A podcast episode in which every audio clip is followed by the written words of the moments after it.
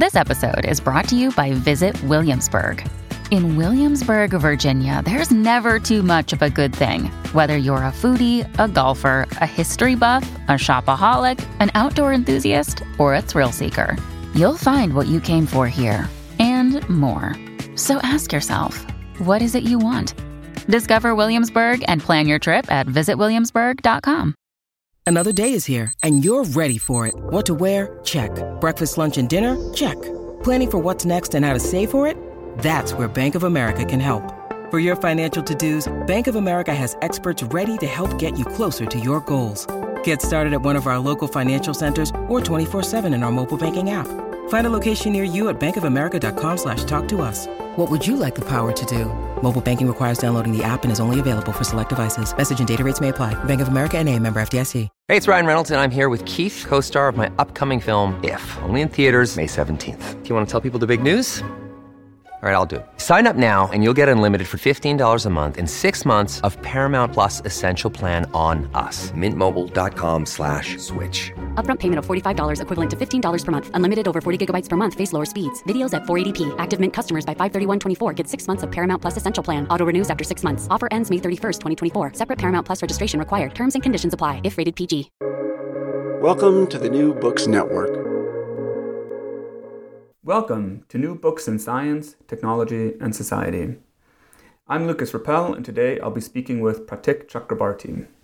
Pratik is the N E H Cullen Chair in History and Medicine at the University of Houston in Texas, and he recently published Inscriptions of Nature, Geology and the Naturalization of Antiquity with Johns Hopkins University Press. This important new book offers a timely challenge to the widespread assumption that deep time refers to nature's own temporality, that it constitutes a time beyond the historical imagination. In turn, this implies that deep history is beyond politics. In contrast, Inscriptions of Nature aims to denaturalize deep time by emphasizing the politics of prehistory and showing how deep time itself was a human invention with profound social, cultural, and economic consequences. It does so by examining how and why engineers, naturalists, military officers, and colonial bureaucrats working for the British East India Company began digging the earth in South Asia like never before. By excavating canals, sewers, and mines, they revealed a lost world of ancient monuments, cultures, and civilizations, as well as prehistoric fossils of spectacular and sometimes quite strange-looking beasts. At precisely the same time, Orientalist scholars also began digging into ancient texts and delving into the lives and bodies of indigenous populations, closely examining their myths, legends, and histories. Pratik Chakrabarti argues that both pursuits were deeply entwined with, entwined with one another, which led to a naturalization of the earth and its ancient inhabitants. Please pardon the pun, but this is a truly groundbreaking book, upending any number of conventional assumptions and taken-for-granted ideas about the deep past. From the, banks, from the banks of the Yamuna River and the peaks of the Himalaya Mountains to the forests of central India, Pratik's wonderful book examines how Hindu antiquarianism, sacred geography, and ideas about aboriginality intersected with the colonial history of South Asia. Readers will also learn about the nineteenth century origins of Gondwanaland, the deep history of giant tortoises, and the discovery of ancient canals. This, this book is just brimming with new insights and provocative interpretations, an absolute pleasure to read. Welcome, Pratik, to New Books in Science, Technology, and Society. Thanks, Lucas. Thanks for inviting me. So I wanted to start with a bit of a biographical question. So looking at your website as I was preparing to do this interview, I got the sense that your most of your previous work was in history of medicine and history of the laboratory sciences, whereas this new book, Inscriptions of Nature, is really about the history of the earth sciences, the sciences of deep time. So I wanted to ask how you changed tack, how you made the transition from one kind of topic to this very different kind of topic. Thanks, Lucas. That's an interesting question um, because I have always considered myself a historian of science. So my training and my PhD and my first book, which is Western Science in Modern India, Metropolitan Methods, uh, Colonial Practices, actually was on history of science. Uh, from the eighteenth century, Orientalism, how science evolved, natural history evolved, from very Orientalist study of Indian um, past. So, you know, the links between what is Indian past in cultural terms and what is Indian past in natural forms, the plants, the that coexistence was a key part of my first book. And then um, for different career reasons, I wrote three books on history of medicine. But uh, I remember uh, making the journey between history of science and medicine. And uh, um, I felt that, you know, when you go into history of medicine, the reading list is very different. Um, and I read, I, and so I, I had read Thomas Kuhn before I read Akernet. So, you know, that adjustment. So this book is actually uh, going back to that original um, interest that I had. And I wanted to investigate, investigate some of the key uh, logics or, or reasons that I had explored in my PhD and my first book, which is about this idea of the natural and the historical, which I think is a key part of that this book itself, of how the two coexist and the complex relationship between natural and historical, which is the key history of natural history. Um, so that is where I started to go back to, um, and that's how this project developed. It's an uh, it's an interest that I had about understanding the relationship between the natural and the historical. So it sounds like it's more of a kind of return to an, an initial interest so much than a departure. Yeah. Yeah, interesting. And I wanted to ask you also if if you wanted to talk a little bit about the writing process, so how you went about doing the research for this project and writing the book and how your ideas changed and developed and evolved as you were doing the research and then writing up the project. Thanks, Lucas. Thanks. Thank you for this question, because I, th- I think um, we don't uh, speak about it enough as, as authors, as students, about the difficulties of writing. I- I'm talking about difficulties because it's mostly difficulties that I face in writing processes.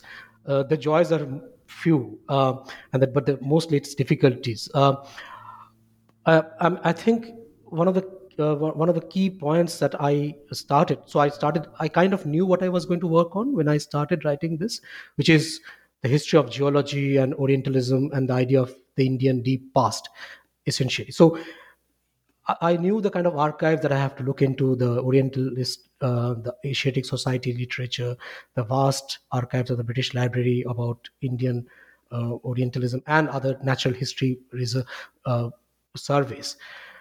But the problem that comes is what you do with the material. And I started uh, because the historiography of history of geology is an art science. It's it's quite strong. And I started to write a very conventional history of geology. Uh, I mean, almost an Indian version of deep history and art history. And then I realized it's not working. And almost in the middle of that writing process, there was a crisis. And where do I go from that? And I'm not going into the uh, the intellectual part of that process, but I uh, decided to write it all over again. So I wrote. So uh, one of the one of the practices I had, had done for this book, probably to save time, the very brass tacks of writing, is I started writing almost as I was researching, very early. Um, that. Came with experience, uh, but that also was almost to save time. That you know that you were, I, I there was a point there when I was actually writing in the archives, so I wouldn't even take primary notes um, because I thought I knew what I was writing. I was writing the chapter in the archive, if you know what I mean. I had a laptop, I had the sources around me, and I was actually writing the chapter. So I had to scrap that entire process and go back and read and rethink and reread and read much more widely Um, that I was doing into histories of art sciences, art histories, deep time in Australia, South Africa. So completely open up the possibilities. And that's when I had to rewrite a lot of my material. I would say that I'm, I was still right in starting to write quite early, because I wouldn't reach that crisis when I did if I had not started to write that early. And the rewriting was necessary, but the first draft was as crucial as that. So that's my that was my experience. That and and for a, for a, almost till the last year of writing, I didn't know what I was writing on, and it was just writing in the uncertain. It was just grappling. Um, and I remember, sorry, I'm just going on, I, uh, but I remember one of my the advices my PhD supervisor gave, which was key in that moment, is writing is an act of thinking. And as you write, you think. Otherwise, your, my ideas are fully in my head. You know, if you're sitting in the archives and collecting materials, you have a a wide range of ideas, but you don't know how clear those are till you start writing. So it was through writing I processed that uncertainty. I mean, I definitely sympathize with the idea that writing is both enormously generative, right? That writing and thinking are not distinct enterprises, but rather that they are in fact part of the same enterprise, that writing and thinking go hand in hand, but also that it's such a painful process, unfortunately, that often it's just a process full of anxiety, full of uncertainty. Just as you were saying, you don't know where you're going, and it's a process of grappling with that unknown and trying to figure that out. And that's, I think, why writing is so important, because what writing is is trying to give shape, trying to make the uncertainty take some kind of shape. Yeah, I call it giving shape to the beast. It's uh, it's uh, the beast uh, appears only if I start writing, um, and and the beast is the book that I'm trying to write or the idea that I'm trying to formulate. And it is a painful process. There's no, I, I don't know, probably there are, but I don't know too many people who have enjoyed the writing of a book entirely. There are hard, painful uh, times in writing. So, I often console myself with the thought that if writing comes to you easily, it might be the case that you're not writing very well. that to, that it, that the pain of writing is maybe an indication that there's something right about what you're doing, that you're really struggling with it, that you're really... that you're engaging in the process in a kind of a, a genuine way that produces new insights. That, you know, learning is difficult. Learning is fraught with risk. Anytime you learn something new, you don't know where you will end up. And so I think that pain is a, it can, I console myself with the thought that the pain is an indication that I'm doing something right. It's the grit in the oyster. It, it's, it's that process. It, it, there's no escape from it. And I know the next book I write will be equally painful, but that's where we are. Yeah, unfortunately, it's the profession we've, fortunately, maybe, or unfortunately, the profession we've chosen. So I wanted to get back to the book itself and the arguments that you make in the book. And I wanted to start with the end of the book, which is the conclusion, which I found, I have to say, it's, it was when reading the conclusion that your, that the kind of ambition and the scope of your argument really became clear to me. I really began to understand. I thought I understood what you were doing before I read the conclusion, but it's once I read the conclusion that I really started to see m- so much more, so many more facets, so many more elements to what I now think you are up to in this really amazing, important book.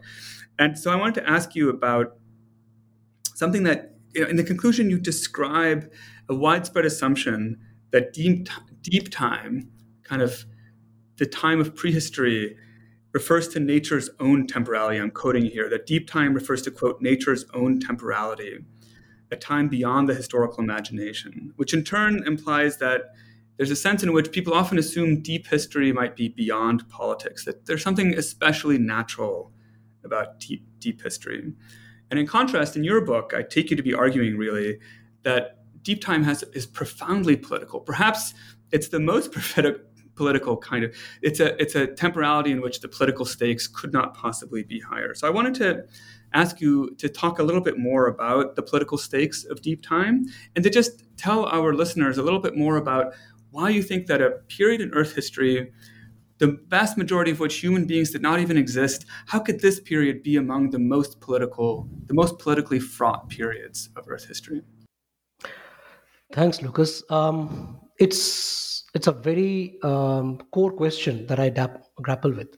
So I have to explore uh, or uh, the answer in, in different directions. But I'll come back to your question, core question.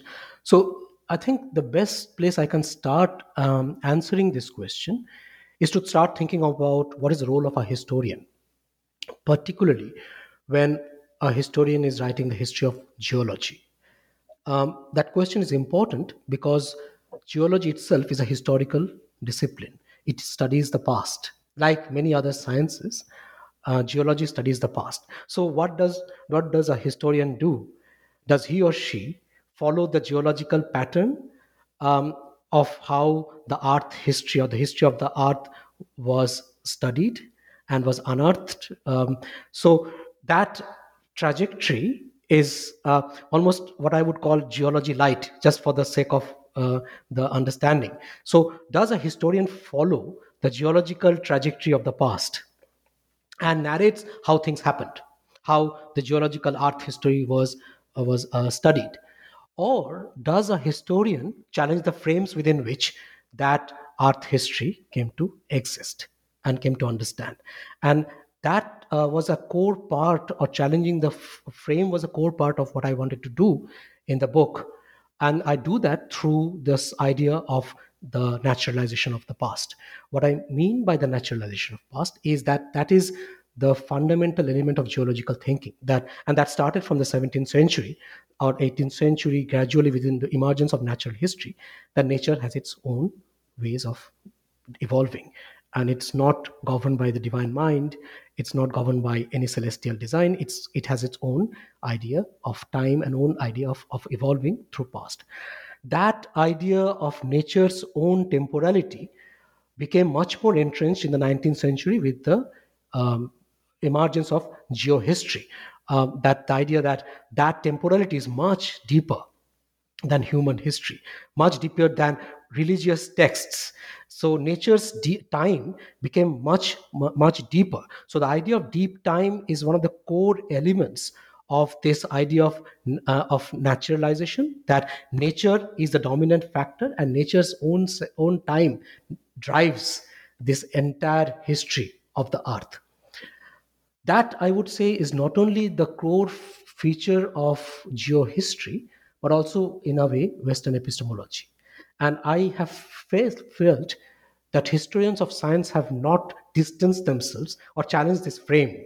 They have followed the naturalism of nature histories, that they have studied, they have almost told us how this earth became historical, how nature became historical. That, and I'm, I'm, if you read the broad spectrums of history of geology, history of science, is where the study is located, that how the history of earth became natural.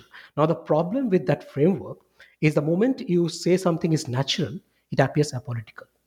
And the reason behind this, and, and I've given the example of a political event in Indian history, which is, uh, I think it's the first chapter. I say I'm forgetting, forgetting the book in a way. I wrote it almost three years back now. So um, it's a first chapter, which is the discovery of, of you know, the canal that became a, a river, and which is from a historical to a natural. So a canal is a historical object created by human beings.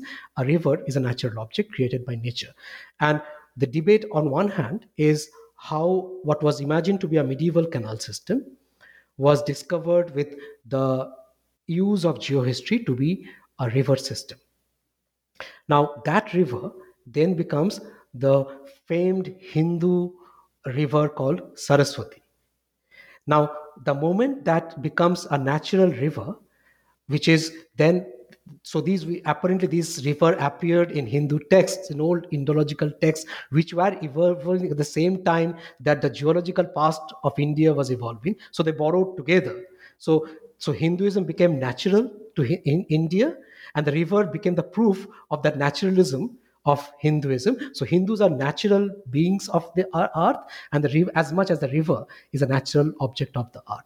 So that naturalism, the moment you take anything to nature, it becomes apolitical. So the core part of my argument is, it is in this naturalism of time that the past appears apolitical.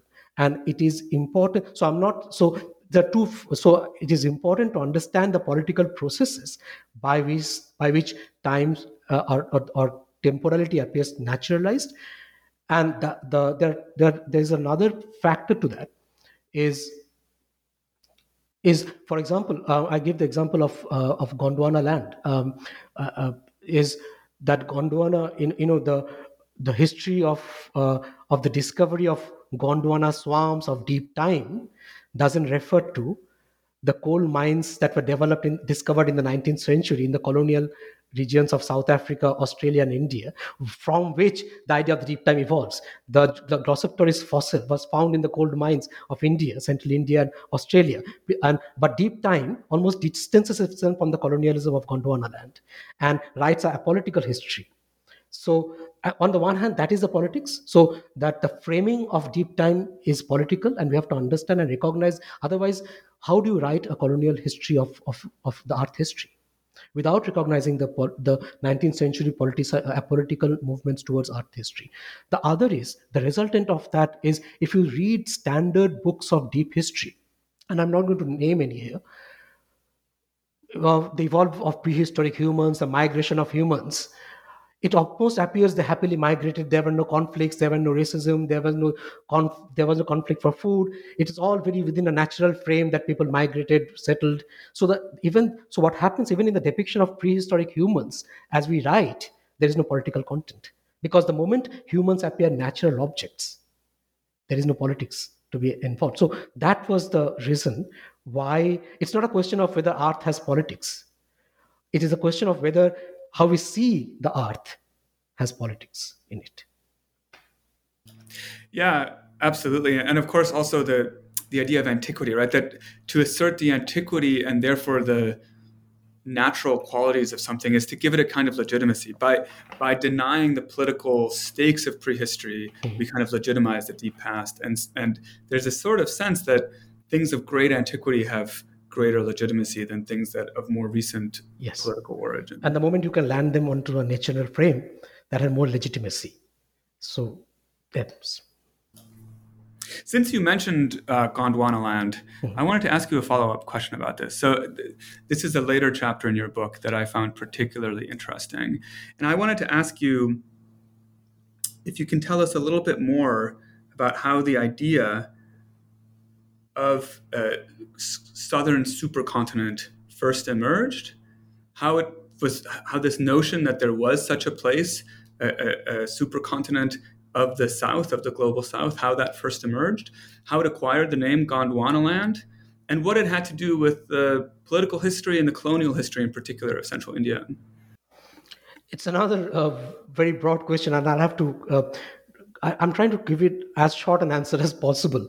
So, um, okay, I'll start with what we know of Gondwanaland now, uh, and try to, in a way, deconstruct that idea. So Gondwanaland is uh, the massive super southern continent um, that uh, that existed, which uh, which was formed of Australia, southern parts of India, South Africa, southern parts of uh, America, and Antarctica. Uh, that's what we know as the Gondwanaland, and and it's it's uh, it's the it's a southern landmass, which the idea was finally confirmed in the middle of the twentieth century. Before that, um, th- there were debates about it. So that is what we know as, as the Gondwanaland, a land that covers the entire, almost southern uh, uh, regions of the earth. But how the uh, idea emerged? Now, the word Gondwana um, comes from an Indian region. There's actually a physical region in central India called Gondwana. Um, that Gondwana region, a word essentially means the forest of the Gonds. Vana is uh, is forest in Hindi, and Gond are one of the largest tribal groups living in that part of central India. It's various parts of central India. So from the medieval period, uh, there was a literature, uh, there were references to this region as Gondwana. So the British had uh, had assumed this, this term for this massive region, forested, deeply geological land formations region, Um, as a Gondwana, as the Gondwana region, and they started uh, studying the landforms or land formations of this region, um, and at the same time they were studying also the tribal populations uh, of this region. Often it was the same people, because it didn't have too many uh, professional geologists in India, so they were studying these uh, these uh, populations, people living in that region, and one of the ideas that they developed that these were the Aboriginal races of India. And simultaneously what they studied in this central India, that region that they lived, is this is one of the earliest rock formations of India. So the idea of Aboriginal or earliest humans and earliest rock formations were critically mixed in this idea of the Gondwana region of India. This is still Gondwana in India we're talking about. Now, what happened in the course of nineteenth century, and I'm making a broad um, simplistic overview of this, uh, geologists and ethnologists in South Africa and India and Australia started to see similar patterns among Aboriginal populations in South Africa, in the Karoo region, in South Africa, in, in various parts of India, that rock formations, studies of rock formations and uh, Aboriginal populations, that they're living in, it's the process of the naturalization of human prehistory that I talk about in the book, that how these people are born of the earth, almost literally form that rock. How, and they used Aboriginal uh, mythologies of creation in enhancing or filling the gaps of their geological theories, that how there is an idea of these Gonds have emerged from the water. So let's fit that in. So that kind of, you know, a jigsaw puzzle formation was emerging, not only in India, but in Australia and other places. What happened uh, later is Edward Suess uh, then ca- tries to connect all these stories together. And he sees the patterns of the Glossopteris fossil that I talked to you about before in the various uh, coal mines in India and Australia, to see that there is uh, not only this pattern of historical repetition in the various regions, there's probably a physical connection because the same fossil exists in different parts. But it is important to uh, remember at this point, and Lucas, you must tell me when and I should stop uh, because I'm going on, is the important um, process that for Edward Suess, this is not a landmass. This is not a connected landmass. That emerged only in the twentieth century. For Edward Suess, it is land bridges.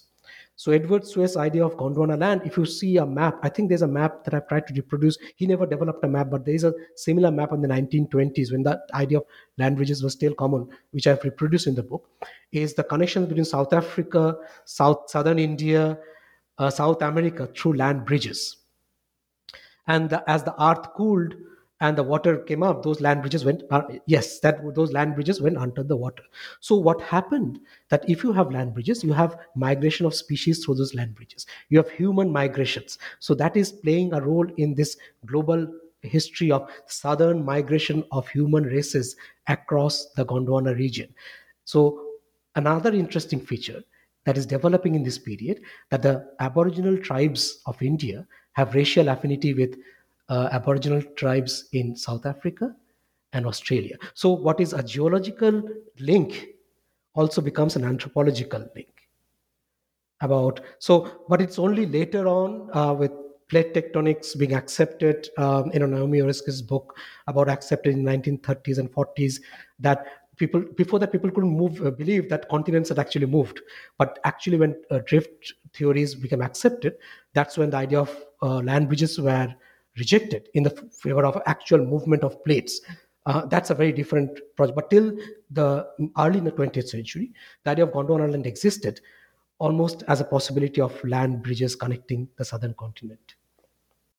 When you need mealtime inspiration, it's worth shopping Kroger, where you'll find over thirty thousand mouthwatering choices that excite your inner foodie. And no matter what tasty choice you make, you'll enjoy our everyday low prices, plus extra ways to save, like digital coupons worth over six hundred dollars each week. You can also save up to one dollar off per gallon at the pump with fuel points. More savings and more inspiring flavors make shopping Kroger worth it every time. Kroger, fresh for everyone. Fuel restrictions apply. It's interesting because, of course, in North America, that idea of land bridges is still very strong. Um, and there, too, you see a very clear, similar connection made between indigenous peoples of the of North America, of the Americas in general, I guess I should say, and um, modern-day um, sort of Asian populations, North Asian, East Asian, I guess, populations, which, again, I recently interviewed Paulette Steeves um, on this podcast, a, a really fabulous book called The Indigenous Paleolithic, where she points out all of the, very similar to what you're doing for South Asia here, she's doing for North, for the Americas, for indigenous peoples in the Americas, pointing out the, the racist assumptions um, that are at play in the natural, the particular narratives for naturalizing the deep history of indigenous tribes in the Americas. But there too, the land bridges play an absolutely essential role. And yeah, uh, North American indigenous tribes are often said to be of Asian origin, which is a kind of an interesting, Paulette Steeves points out that's an interesting claim to make, given that Asia as a place did not exist at the time that Aboriginal peoples migrated into the what are what is now called the Americas. So it's a very kind of, you know, the, the naming conventions are just one indication of the deep colonial roots of the stories that you tell and that other uh, earth historians of the earth sciences are starting to tell, which is super interesting. I wanted to ask you a kind of follow-up question about Gondwanaland, which has to do, you mentioned the earth histories of the Gond people, the, the people that inhabit this region in Central South Asia. And I wanted to ask you a little bit, to say a little bit more about to describe those Earth histories in a little more detail and to talk a little bit more about how those Earth histories were then taken up by British colonizers, and in particular, maybe to talk about the connections to mining extraction as well, and why it was the case that the Gond people were believed by British colonizers to be sort of, na- here's another case of naturalization, right? Naturally adept at mining, naturally adapted to mineral extraction, to laboring in mineral extraction economies. It's, it's uh, you know, um, so in the nineteenth century, uh, it's a history of the colonization of patterns of India, um, that large parts of uh, central India, which is which is known as Gondwanaland or Gondwana. Gondwanaland is Edward Suess, just to be clarified. Um, Gondwana is the Indian part.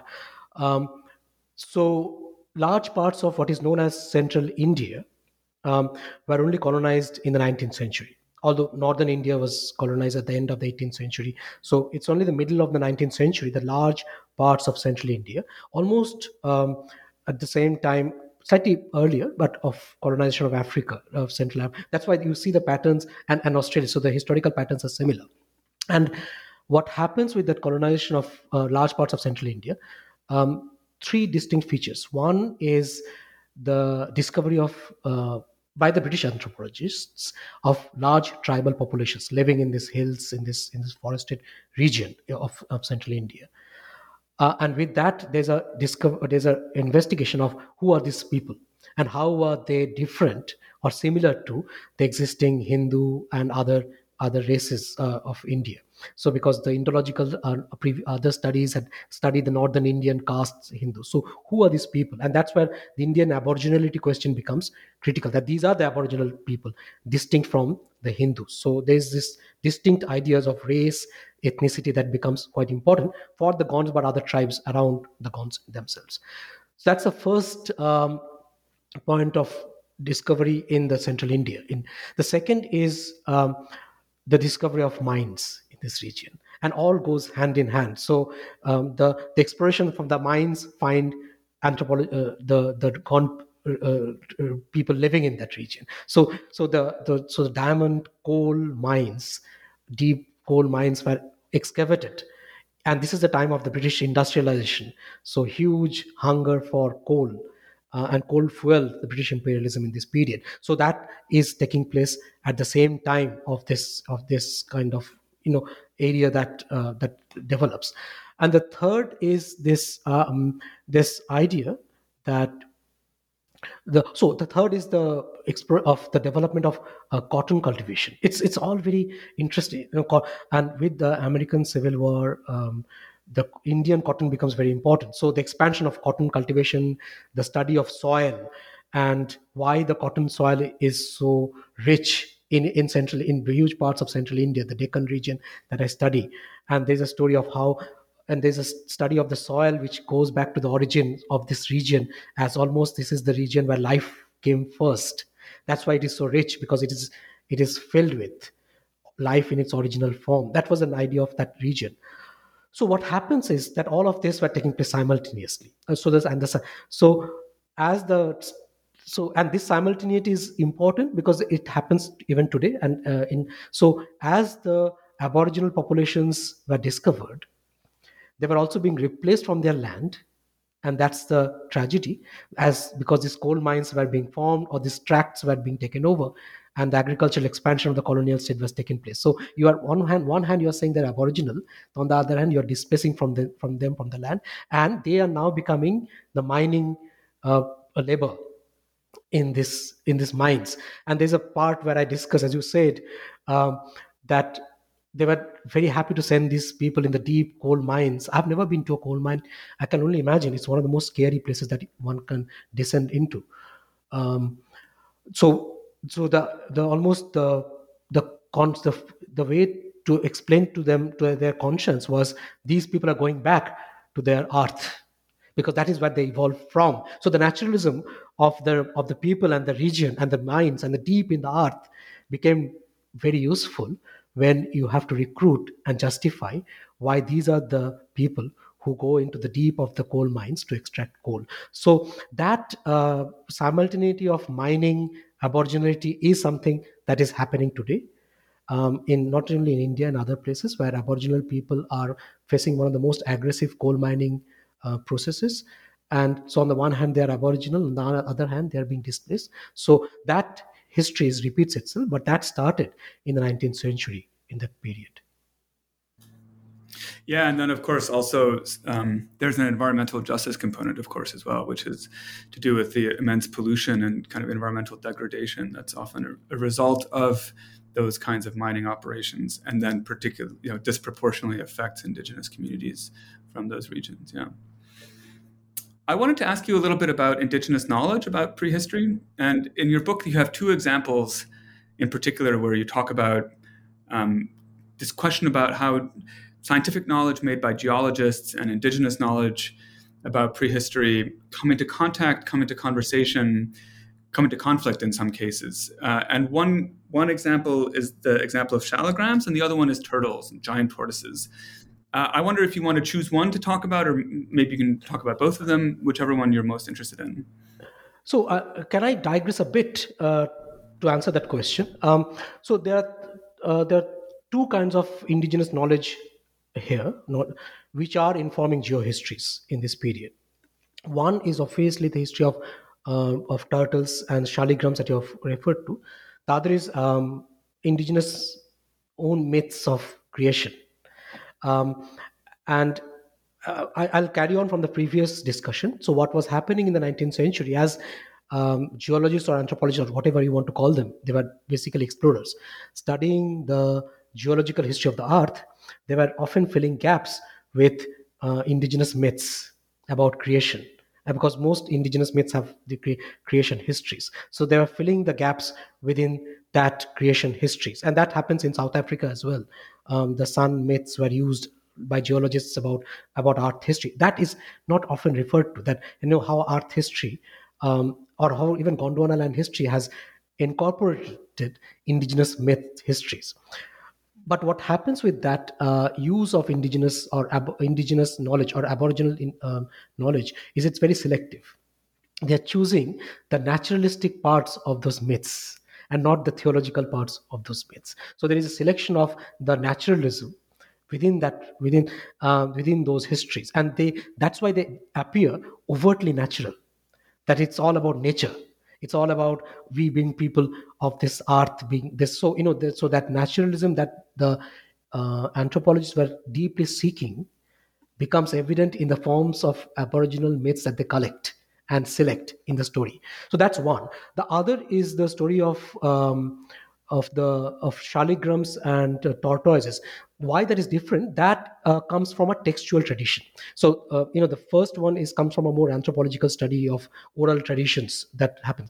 But the the the aborigin the indigenous uh, stories about tortoises or shalograms come from an old tradition of Asiatic history, Asiatic Society's uh, study of Hindu, Tibetan texts, and the and, and and use of those. So there's a there's a textual study that becomes earth history studies. The process is um, is simple. Uh, I, I will just explain.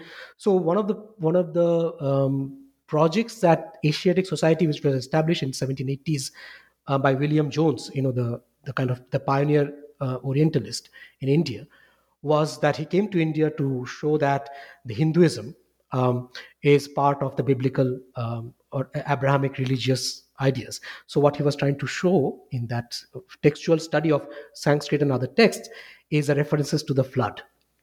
And so all he was studying the indigenous texts of Puranic, you know, the Puranic is, Puranic means the old times, essentially it means old times, which is the kind of semi-historical text that existed in India, where he's studying those um, for references to the flood. And by probably no great surprise, he finds them, that references to the flood. Almost every civilization has apparently references to the flood. I don't know, don't ask me why, I am not going into the discussion right now, but he finds those references to the flood. And what he finds is the Lord Vishnu. And, and Puranas are the stories of Lord Vishnu and Lord Vishnu's evolutions in various forms. You know, that is the Purana. So he takes ten avatar um, or ten uh, incarnations to become Lord Vishnu.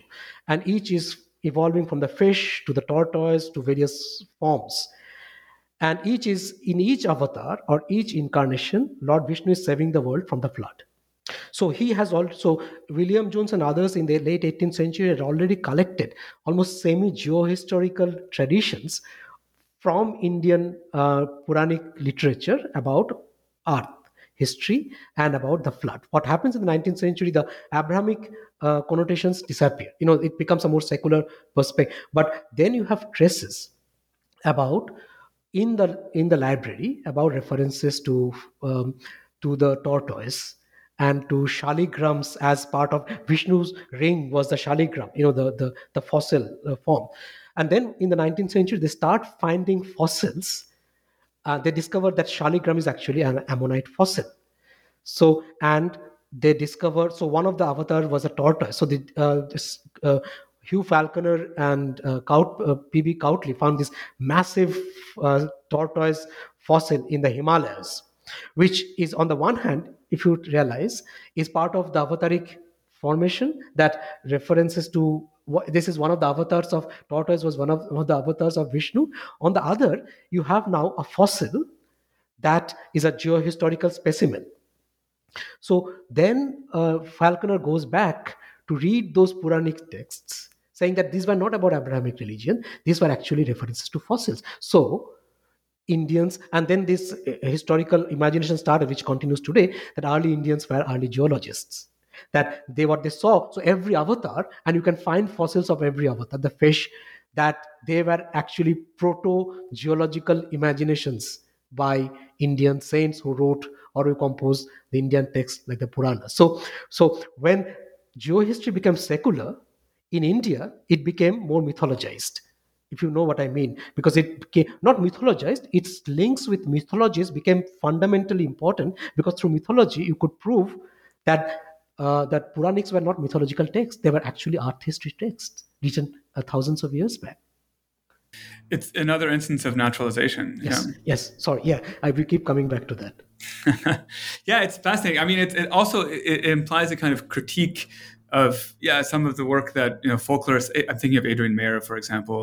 Um, it, it's a really interesting um, perspective that is quite different from um, the work of uh, many other people who've, who've thought about some similar kinds of issues.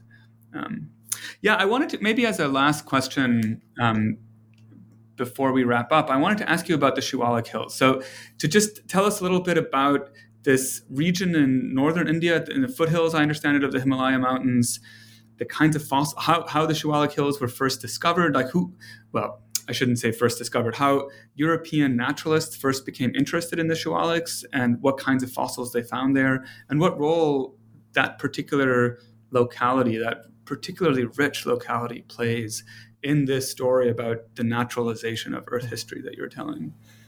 So um, geographically, Shivaliks, if you imagine the Himalayan mountains, um, the Shivaliks are the southernmost uh, range uh, towards India. So it's the what is known, uh, what is the Indian sides of the Himalayas, the foothills. So that is, uh, and the central Himalayas are the highest peaks, and then the Tibetan, um, the plateaus. So, and that uh, geographical feature is quite important because um, in the nineteenth century, as the British wanted to explore trading to Central Asia, they were looking for explorations through the Himalayas.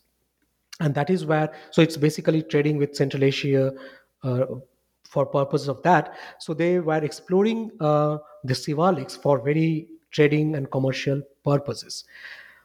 At the same time, the, the foothills of Himalayas and Shivaliks had featured for various reasons in Indian textual traditions. You know, these were, were the, the abode of the god, lords, abode of the gods in the Himalayas are the abodes of the god, which has appeared in, as I said, in the eighteenth century texts within that theological perspective. So as explorers like uh, Falconer was going into and exploring the trade routes, they were also aware of this religious importance of these mountains, but they were also doing finding fossils in this. And the Shivaliks were a critical part of the Indian fossil discovery. It's one of the, the largest fossil uh, sites in India. And, um, and, and one of the points I make is Alps sit quite uh, heavily in the history of geology. Uh, and it's important to recognize the history of, uh, of Himalayas and the Shivaliks as an alternative site of fossils that changed how, because one of the one of the reasons for of how the plate tectonics worked was the, the Indian plate hitting um, and the rise of the Himalayas, but the traces of which were found by Falconer in the nineteenth century. And there's a map that I show in the book is how did the Himalayas were formed, and he imagined that there was actually a water because he could find marine marine fossils in the Himalaya, the Shivaliks, and couldn't explain that. So he actually imagined that there was an actual water in. So he didn't imagine them as plate tectonics, but he imagined there was actual water where Shivaliks were, which with the sedimentation from the hills became covered and became the plains of India. So that idea of formation of central India, the central Indian plains, the very fertile lands that were being colonized for agricultural purposes, canals were built, the Shivaliks held a very critical part of, if you want to understand northern India, you have to understand the Shivaliks. And the fossils were critical in that imagination of the formation of northern Indian plains. So that is why Shivaliks have remained and where, where be, uh, became and have remained critical in the imagination of northern India, almost as central Indian, you know, Deccan region in central India, that that region, um, and as they were finding fossils, they were imagining that formation in different ways throughout the nineteenth and early twentieth century. And just an aside of that, because that's a project that uh, I'm going to work on when I have the time, and I think that might be interesting to you personally as well, is um, Helmut de Terra, the Uh, the Yale geologist, following from this logics of, because he has read this very complex histories about mythology, formations, uh, fossil formations, um, and this is before the plate tectonics became established. Uh, you know, in the nineteen twenties, he led several expeditions through the Shivaliks and collected ethnographic geological specimens because he was convinced that Shivaliks is the birthplace of humans. And he, he was doing this massive study about land formations, fossil formations, evolution of humans. And he actually had a theory and that humans evolved uh, in the Shivaliks because, you know, William, uh, sorry, Falconer said that there was actually a, a water body, and there was, he imagined that was a uh, the the water body around which humans evolved. And they, as the mountains rose, it became too cold and they migrated towards the plains of India. So that so it can it kind of captures or it kind of holds together this entire imagination of northern India as a civilizational uh, foundation of India. Yeah, and therefore also connected to European history and yeah, European cultural history in fascinating ways. Yeah, it's absolutely amazing book, Pratik. So thank you so much for taking the time to speak with us and telling us about this fabulous research that you have been doing. Thank you, Lucas. Thank you.